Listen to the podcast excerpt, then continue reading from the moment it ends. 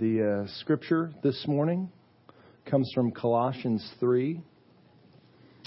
And we're going to read, uh, just to give some context, starting in verse 12. Uh, the sermon's on passages 15, uh, verses 15 through 17. If you want to look in your Pew Bible, uh, the Bible in front of you in the pew, it's uh, on page 984. You'll be helped if you can look along. Uh, so let's uh, take a minute to find it and then stand for the reading of God's Word. Starting in verse 12. Put on then as God's chosen ones, holy and beloved, compassionate hearts, kindness, humility, meekness, and patience, bearing with one another, and if one has a complaint against another, forgiving each other. As the Lord has forgiven you, so you must also forgive. And above all these, put on love, which binds everything together in perfect harmony. Verse 15 and let the peace of Christ rule in your hearts, to which indeed you were called in one body, and be thankful. Let the word of Christ dwell in you richly, teaching and admonishing one another in all wisdom, singing psalms and hymns and spiritual songs with thankfulness in your hearts to God. And whatever you do, in word or deed, do everything in the name of the Lord Jesus, giving thanks to God the Father through him. You may be seated. We'll take a moment to reflect on God's word together.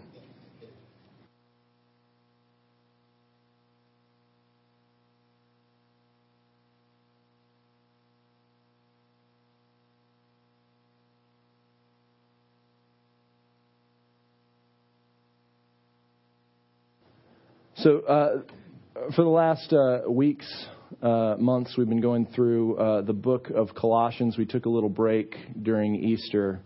Um, and we've been going through, and Paul's been talking first about Christ, and he's been talking about how to kind of uh, live out the truth of the gospel. And the section that we're in right now is where Paul is uh, teaching the church in Colossae how to put on the new life that Christ has bought for them. And so, uh, and if you'll notice when you look through this verse, the, the phrase be thankful or thankfulness just kind of permeates everything. And it feels like Paul, the writer of the letter to this little church in Colossae, is just trying to drive home this concept of thankfulness. So I found this uh, interesting story about the old uh, Puritan preacher Matthew, Matthew Henry about thankfulness. I thought it was interesting. So one day, Matthew Henry this preacher, this pastor, uh, this writer, one day he was on his way home and he got robbed. So he was robbed by someone on the street and all his money was taken from him. And the story goes that later in his journal, Matthew Henry's reflecting on this event and he's kind of reflecting on it in the light of the gospel and he decides to thank God. And so he writes the following about being robbed. God, I thank thee. First, because I was never robbed before. So that's good. Second, because although they took my purse, they did not take my life. So that's good. I can be thankful for that.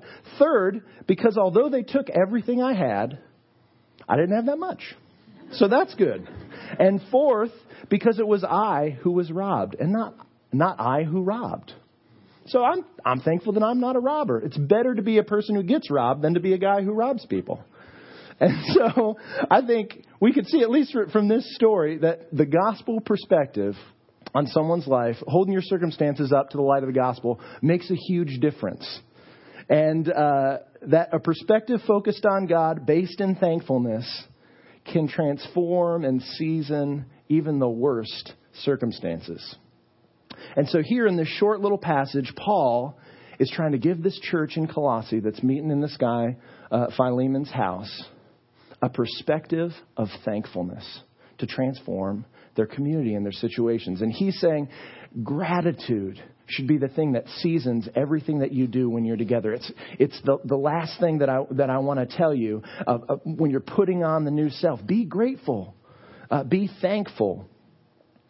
And uh, all these people are coming out of a, a history of a life of being self saviors and expert sinners. And they're just recently learning the message of Jesus. And they're just recently becoming part of this church. And so he's saying, hey, you're going to put off all these old ways of doing things. And over everything else, I want you to put on love and then be thankful.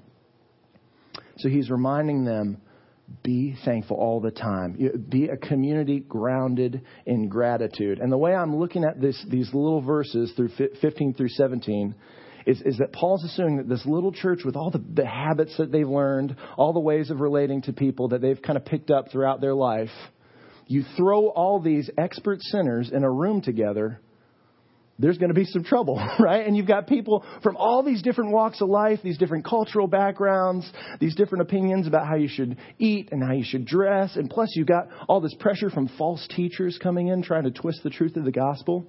He's saying these people are going to be in a lot of trouble if they don't remember the gospel.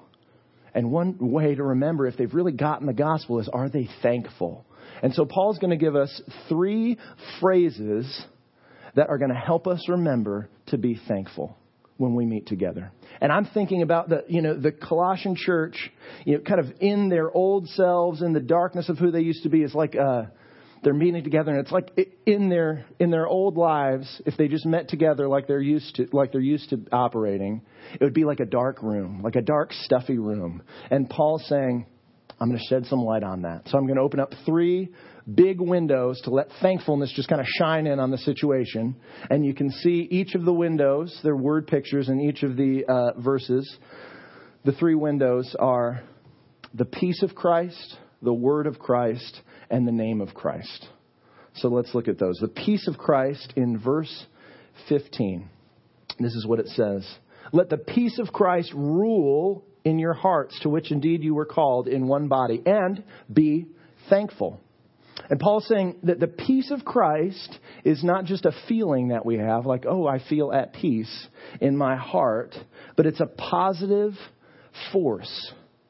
It's, it's a cosmic end to conflict between creature and creator. Because it says earlier in verse uh, in chapter one, verse twenty, that through Christ God reconciled everything to Himself, whether on heaven or earth, making peace by the blood of His cross. So the peace that Paul's talking about isn't just a feeling of peacefulness inside your heart, but it's a new standing that you have where you're not at war with God anymore, and that was bought by the blood of Jesus. And this is uh, it's an individual reality, certainly that you yourself as an individual aren't at war with God anymore. But like about just about everything that Paul's talking about here, it has this inward individual expression, this in, inward individual reality, but then a corporate expression. And so what Paul is saying is that just between you and God, your debts have been settled. You're, you're cool with God. You've been adopted. You have a new relationship. But you don't just have a new relationship to God you have also have a new relationship to other people. You have a new relationship to all the Christians in the world. You've been adopted into God's family, so you have new brothers and sisters. And the way I'm thinking about this is that you've been called out from the world as part of a set. And what I mean by that is our son Gus, he's just, I don't know if you know this, but Ninja Turtles are cool again. And so our three year old son has found out that Ninja Turtles are cool from his uh, older friends. And the Ninja Turtles, as you know, they're brothers, and there's four of them. So they kind of are a set of brothers. There's four of them. And so we, he's been really keen on like trying to get all the Ninja Turtles, so he gets the set. So when you get a new Ninja Turtle, a new brother, he comes in and he's bought as part of the set. He belongs as part of the set. And so in the same way, as a Christian, you've been bought and you've been brought into the family as part of a set. And when God looks at you and when God deals with you, Gus doesn't just take out one Ninja Turtle at a time. He, he gets them all and he says, These are all my Ninja Turtles, and he plays with the set. When God thinks of you, he's thinking about you as part of a set, as part of a group. You belong to each other, you belong to God, you belong with each other. This is what Dietrich Bonhoeffer says about this concept. We've been chosen and accepted with the whole church. We belong to Him in, eternity with each other. And he who looks upon his Christian brother or sister should know that he will be eternally united with them in Jesus Christ. So look to the right or to the left. You're going to be with these people for eternity in Jesus. And you can really see this. Um, it, it's hard for us when we read this passage because we don't really see it in English. But, you, but all the yous that Paul uses, when he says, uh, Let the peace of Christ rule in your hearts, to which indeed you were called, that's not just a you, that's a, that's a y'all. It's a plural. Or if you're from the north, it's a yous guys. So what Paul is saying is, uh, let the peace of Christ rule in y'all's hearts, to which indeed y'all were called in one body. And hey, y'all be thankful. He said it, it's for you all to do this together. Let the word of Christ dwell in y'all richly. Isn't that neat? It's not just about me and God, it's about me and the people that God has called me to be a part of. And here, when he's talking about the one body, he doesn't just mean you've been called into the universal invisible church, like we were praying about the Christians in Romania or people across the world. He's saying, yeah, you're a member of that bigger invisible body, but right here, he's talking about these people in the room next to you, the people that you see and the people that you actually uh, have to exercise patience and self control and compassion, the people that you actually have to bear with on a weekly or daily basis. And when Paul says, when you get together, the peace of Christ, when you get together in this body, when you gather as part of this set, peace is supposed to rule. And the Greek word rule is the same word that's used for like an umpire or a referee in athletic games.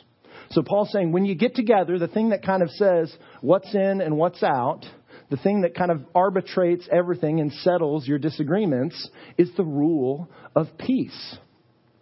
And this concept of peace should cover everything all your different opinions about how to raise children, about how to operate in the world, about how to dress, about what to eat. Peace should rule all of that. And again, this concept of peace, it isn't just we're going to agree not to fight. Peace is it's this amazing concept that you see throughout the whole Bible. And the Jewish word for peace in the Old Testament is shalom. It's just a beautiful word. And what Paul means, Paul, the Jewish teacher, he's talking about the peace of Christ. He's talking about this shalom, which is this positive force that comes from God that moves and knits everything together. If something's in shalom, it means it's standing in right relationship with everything else, that it's being woven together as part of a bigger unity. So, to give you an example, the carpet, a bunch of threads thrown together. No, the, car- the carpet isn't a bunch of threads just thrown together on top of one another. The carpet is a bunch of threads some are different colors, some are different strengths, and they kind of are all woven together to make something beautiful. And when we as Christians gather together in peace, in shalom, God is weaving you together. So our differences make the whole unity of everything else look that much more beautiful. And so what God is saying is, is when the peace is ruling, he's, he's, he's knitting you together with people that are different than you. He's knitting you together with people that are of different maturity levels than you are. He's knitting you together to be a part of this bigger community. So when you come together, you're not just a bunch of threads thrown together in a pile and then you go and leave. When you come together, you're being woven together into something that's bigger and more beautiful than the sum of its parts. Something that brings glory to our Maker the hand of the artist. It brings glory to him. And so Paul is saying, with this image of the peace of Christ ruling, you're called to peace in one body. He's saying, look around. This is your body. The brothers and sisters to your right and your left, that's your body. And uh, it's hard for us to accept this in our culture sometimes, but a, a body that you've been given you don't have a lot of choice about it. I mean, there's some wiggle room, but for the most part, you got the body that you got, and it's not getting any better as you get older. you know, so I, for example, I can't see anything without these glasses. I, I can't really control the eyes that I've been given. And surgery might help a little bit, but for the most part, I, I really can't see anything without my glasses. And I got that from my father because he has horrible sight too. So, you know, my eyes are getting worse and worse as I get older. Our physical bodies are deteriorating more and more, but The body of Christ is different. The body of Christ, as it meets together, as we progress walking with Jesus, it doesn't get worse and worse. We get better and better. We go from glory to glory. As, as your rough edges are getting shaved off by meeting together, you stick around here and the peace of Christ rules and you get woven together with people for 20, 30, 40, 50 years. You're going to leave this body better than when you started. That's the hope. The hope is you come in here and you might be young, you might be immature, and, and you might be kind of a jerk maybe. Or you might be kind of timid. Or you might be kind of prideful. And the hope is that 30, 40, 50 years of being woven together with the peace of Christ ruling you, you're not going to be so much of a jerk anymore. You're not going to be so timid. You're not going to be so prideful. That's the goal. That's what we can expect because we're not just meeting here in isolation. The hand of God is moving and shaping us as we meet together, and that's something to be thankful for. So that's the first image. The the peace of Christ should rule us and knit us together and shape us. Number two, the word of Christ in Christ in verse 16. So Paul's already established that, that God is weaving them together with one another, and now he's getting a little more specific. You might be saying, Sam, that's a beautiful idea. That's kind of a pretty picture. God is knitting us together, but I didn't come here for knitting class, and I don't see, I mean, that, that just seems a little strange. Um, how practically do we make that happen? How does this heart attitude of peace, how does it find expression when we meet together? And Paul says it happens through the ministry of the word of Christ. Here's what it says in verse 16. Let the word of Christ dwell in you richly, teaching and admonishing one another in all wisdom, singing psalms and hymns and spiritual songs with thankfulness in your hearts to God. Notice that Paul says when we gather together, when this church gathers together, they're gathering around something. And what they're gathering around is not the word of man, and it's not even a word from a man, it's the word of Christ. The main thing in church is God's word. And this is in contrast to a word from Christ. Like some teacher comes up to the front of the room and he says, Hey, I've got a word from God for you. No, the word from God for us is the word of God. It's the message about Jesus. So when Christians gather to worship around the word of Christ, we're not gathering around the words of a preacher or a skilled teacher or even the words of a songwriter. And you might be asking, well, what's the word of Christ? If you've got another translation, it might say something different. The NIV uh, it as the message of Christ. And the reason that's different is because here what Paul says when he means the word of Christ, he doesn't just mean the Bible. He doesn't just mean Scripture, although Scripture's a part of what he means. He doesn't just mean the teachings of Jesus, like we would think about the moral teachings of Jesus in the Sermon on the Mount. What Paul means when he says the word of Christ is he means the message about Jesus, the whole gospel story. And you can see this in uh, chapter 1 7. Paul uses that same phrase, the word uh, of, uh, to mean the, the word of the truth. And that's the, the message about Jesus that the, this little church in Colossae learned from their teacher, Epaphras. So it's the whole counsel of God. It's the story about who Jesus is and what he's done. It's about creation, fall, redemption, and restoration. And I think the application for us here is we can pick words from the Bible to pray and preach.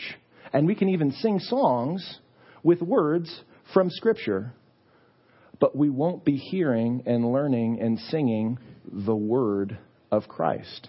Because you can pick words out of the Bible and not really do justice to the whole uh, scope of what the Bible's saying. Let me give you an example.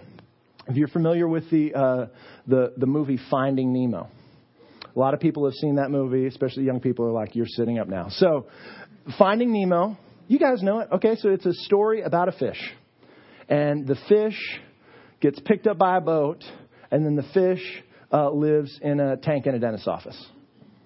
That's the story, right? No, see, that's not the whole story. That happens in the story. Those are words from the story. That's part of the story, but the whole story of Finding Nemo is that there's a father and a son, and they live together. And this son means so much to the father because he's all he has left. And then the son gets taken away from the father And yes, he gets picked up by a fishing boat and he gets put in a dentist's office. But what the Father does is he goes all across creation to find his son. And then he gets his son back. And at the end of the story, the Father and the Son are reunited. See how much difference the, the context makes the whole story? So you can pick out words from the Bible, but it's not really the word of the Bible. It's not really the message of the Bible. So let's focus on that. That he's saying the whole counsel, the story of the gospel, is supposed to dwell in you richly.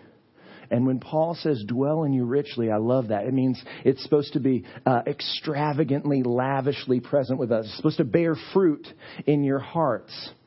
What I think he's saying is that our time in front of the story of the gospel, it shapes us and it forms us and it creates us into a certain type of people um, who love different things now because of being exposed to the message of Jesus, being exposed to the story of the gospel. And uh, Christ, as we meet together and we hear the story, he, comes, he becomes bigger and more beautiful to us. So, how exactly does that happen? Uh, in the ESV, it's a little, it's a little awkward.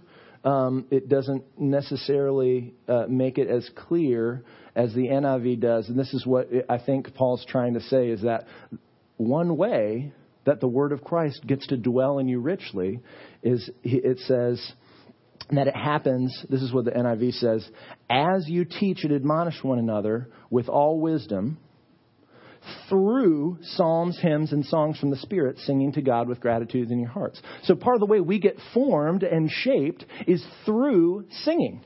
Singing psalms, hymns, and spiritual songs. Paul's saying that's how it dwells deep within you. That's how it dwells richly. And I think what God is saying is He wants us to learn this story. He wants us to learn the story of the gospel, the whole story. Not just, you know, the good parts, but all of it, because it's all good part.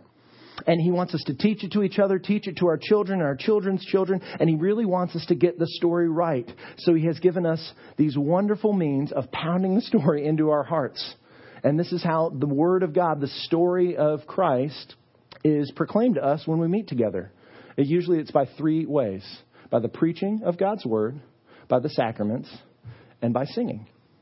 And there's a lot of other stuff that happen together, but the way the story gets told mainly is by preaching, by the sacraments, and by singing. And it's obvious how, you know, we hear the gospel in a certain way when people preach from the Bible, but then also in sacraments in baptism, when you see someone baptized, when, you, when we enjoy the Lord's Supper together, the story of the gospel is kind of acted out in front of us. And that's another way that it dwells in us richly. And here, what Paul is talking about is a specific way um, that the, the word of Christ dwells in us. It's, it's by singing together. The act, the, what Keith Getty calls the, the holy act of congregational singing. And, and this, this way of teaching it works a little more subtly than the other two. And, and what happens is uh, when you're singing good, solid biblical songs that preach the gospel story, the truth kind of affects you from within. This is what William Cowper, an old hymn writer, said. Sometimes a light surprises the Christian while he sings, and it is the Lord who rises with healing in his wings. What he means is sometimes when we get together to sing, you're singing these words of these songs, and then all of a sudden, it's like God shines a light in your heart, and you go, I think I actually mean what I'm singing now. I think this, these words that I was used to singing aren't just familiar, they, they've become beautiful to me. Christ is becoming beautiful to me. And I have a new perspective. And, and you start, th- it, it's what happens when you're singing and you go, I really need to repent of that. I really need to ask for forgiveness for that. I really need to I, I really need to reread this passage in the Bible. Um, it, it's something that happens, and, and I think God God knows how our minds work. He, he gave us minds, He gave us bodies, He gave you voices and ears that love music and can understand it and hear it and respond to it. And so God knew what He was doing when He gave us music. He's not surprised by its power. And so, what Paul's saying is, is our teaching, our singing, uh, should have the effect of teaching and admonishing one another. Uh, so the word of Christ at work in us through corporate singing does the same thing that Paul said that he's trying to do in the beginning of his letter. In verse 28 in chapter 1, he says, I'm trying to teach and correct you. And that word correct or warn is the same as admonish. So the singing of songs together should teach us and should also kind of warn us. And uh, we say this when we when we get together a lot. I know I've said it when I, I've led worship here that when we gather, God is the audience. But what Paul's saying here is, yeah, God's the primary audience of our worship, but there's a secondary audience too. It's each other. When you sing together, we're kind of we're singing to God, but we're also singing for each other. It's good for me to hear other Christians around me sing because it teaches me, it warns me, it corrects me, it shapes me. And said, and so um, I, I think it's just so beautiful. This is part of God weaving us and knitting us together. Now, for our singing to really do what God intends, to teach us and warn us and correct us, uh, there's a couple things that I think need to happen. And we, uh, you know, working on the worship here at church, we've, we've tried to think about these things. Um, because we, we want to, to be obedient to what the Bible says, that our singing together should do something for us. It should leave us differently uh, than it finds us. So, uh, first, we're going to really need to sing substantial songs. I think that's part of what he means by singing in all wisdom. You don't want to sing unwise songs. Um, and songs that tell the full story about Jesus. Uh, uh, the- theologian Marva Dawn said, said this shallow music makes shallow people. And I think that's really true. That's true inside the church's worship, and that's true outside the church, too. And number two, we need to sing songs that can actually correct and teach us. Uh, there's songs that, that might stretch us a little bit, that might confuse us at first. Songs that warn us, if we, if we want to translate admonish that way. So at least, at the very least, we need to know that, that the whole story of Christian music that we sing together, it, it isn't always positive and encouraging. Sometimes it might be warning and convicting. And so this list, he says psalms, hymns, and spiritual songs. Um, people kind of differ on, on what that means. Uh, some people think it might refer to all of the different types of psalms, and some people think uh, that word hymns could refer to something like uh, the poem about Jesus in Philippians 2 uh, that Paul records. But I think at least what we're talking about here is uh, that at least there's going to be a variety of types of singing. There's going to be a variety of songs. So, variety for us as a church is a good thing, according to Paul. And number four, I think we're going to have to fill our hearts, just pack them with good, wholesome, soul nourishing songs. I'm sure you've heard of this before, how um, oftentimes people who suffer from Alzheimer's, um, you know, they can't remember a lot of ordinary uh, facts about their life but they can recall hymns and songs that they learned as a child. And that's because uh, singing, songs, music works on a different part of the brain than just bare facts. And we're called to love God with all our heart, soul, mind, and strength. So I think part of loving God with our whole mind means loving God with the part of the brain that sings and remembers songs. So that when we've forgotten everything else, the stuff that comes out of you the stuff that's stored up is good, rich, true, soul nourishing songs. And so for us, here's just a quick application. What songs are bumping around in your brain? What songs are, are lodged back there? What tunes are back there? Uh, if you forgot everything else, are you going to remember some songs that are going to remind you of Jesus? And as someone who loves music, I, I need to, this, this is convicting for me. That I need to take time to fill myself and feed myself with really good music because there's a lot of junk food. And there's a lot of, there's even a lot of Christian junk food. So let's fill ourselves with real, true, good, wholesome, solid songs. Amen? So, what would this look like? And, I, am thinking if, we're talking about the formative power of singing and worshiping together, I think Paul's envisioning that as we get together and sing, it's going to make us a certain type of people. It's going to make us a thankful people. And uh, there's this wonderful, wonderful story about a man named uh, uh, Havel. I'm probably not saying his name right, but he was a playwright in the Czech Republic under communism. And he was a part of this revolution that overthrew communism without firing a, a single shot. It was this nonviolent revolution where they overthrew communism. And an interviewer was asking him, uh, how they overthrew the communist regime, regime, regime and w- without firing a single shot or, or, or actually fighting. And this is what he said this playwright.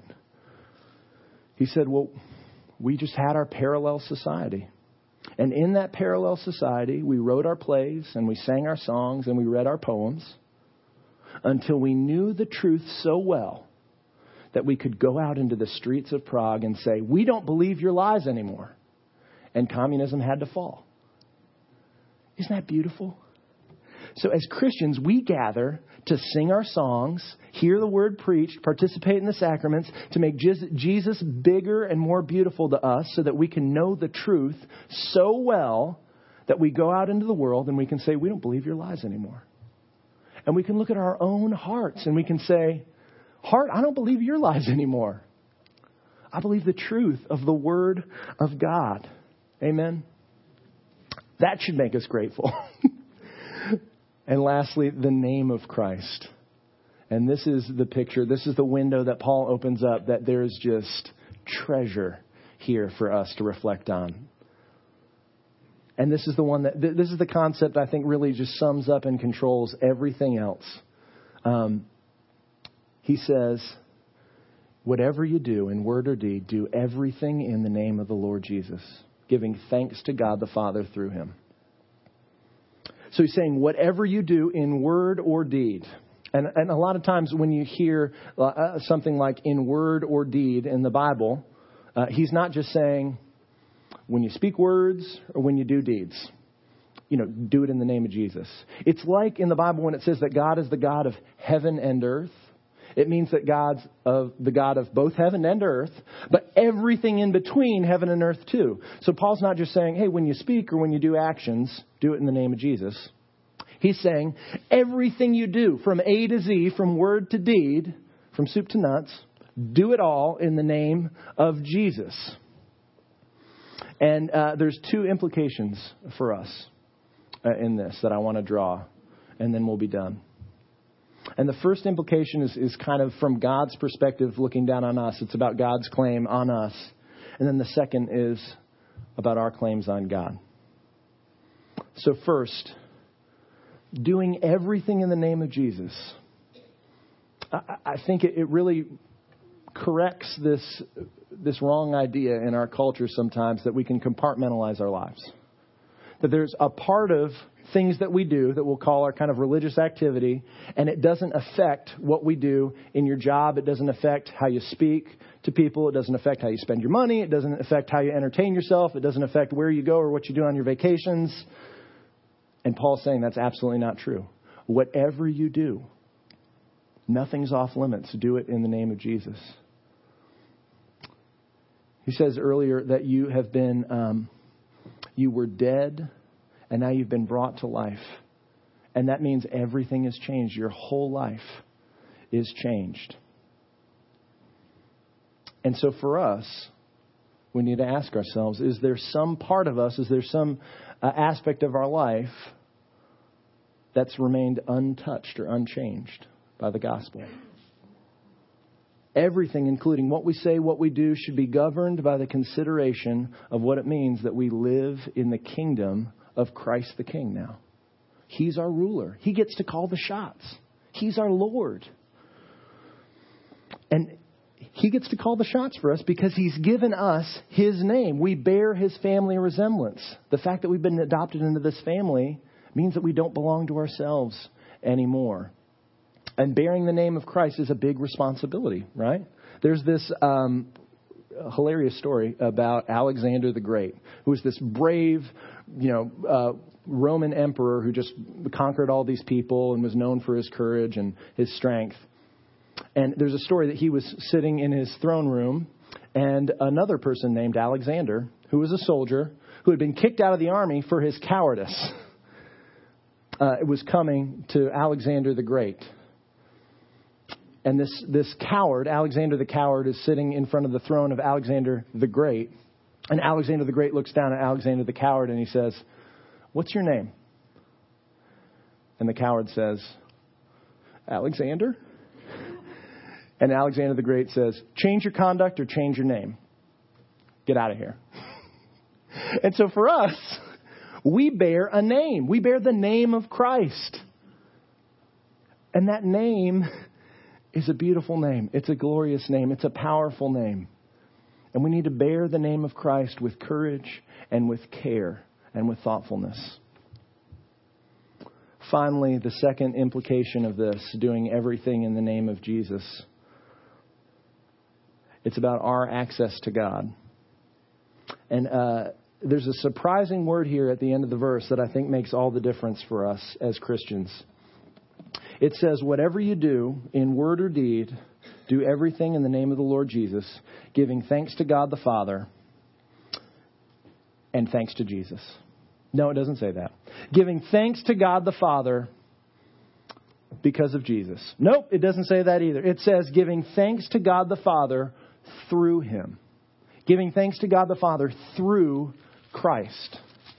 And I think what Paul's saying here is he's reminding us of the gospel. He's reminding us that in everything we do, we do it through Christ, that Christ is our high priest, he's our mediator.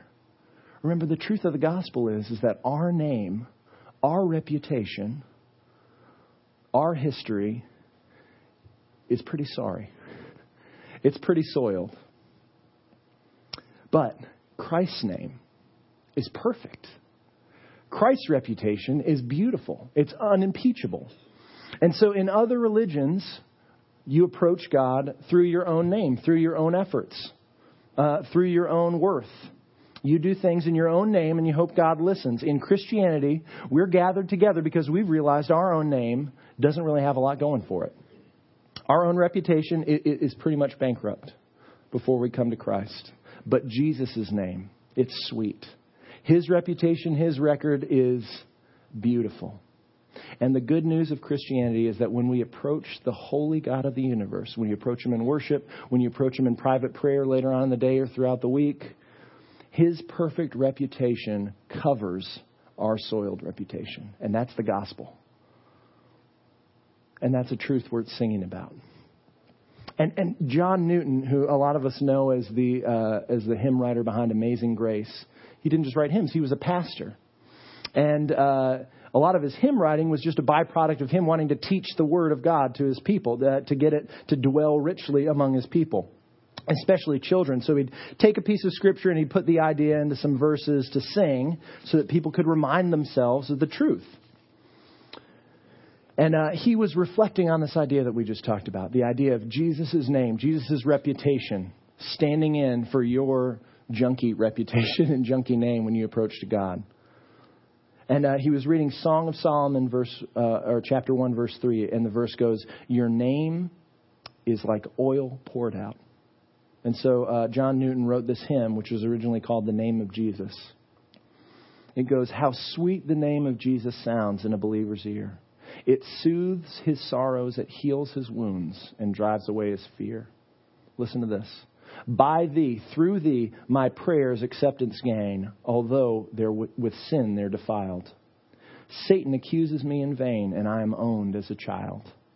Jesus, my shepherd, husband, friend, O prophet, priest, and king, my Lord, my life, my way, my end, accept the praise I bring. And the last line, he's speaking directly to Jesus. And this is what I mean about a good song, just teaching the truth to your heart.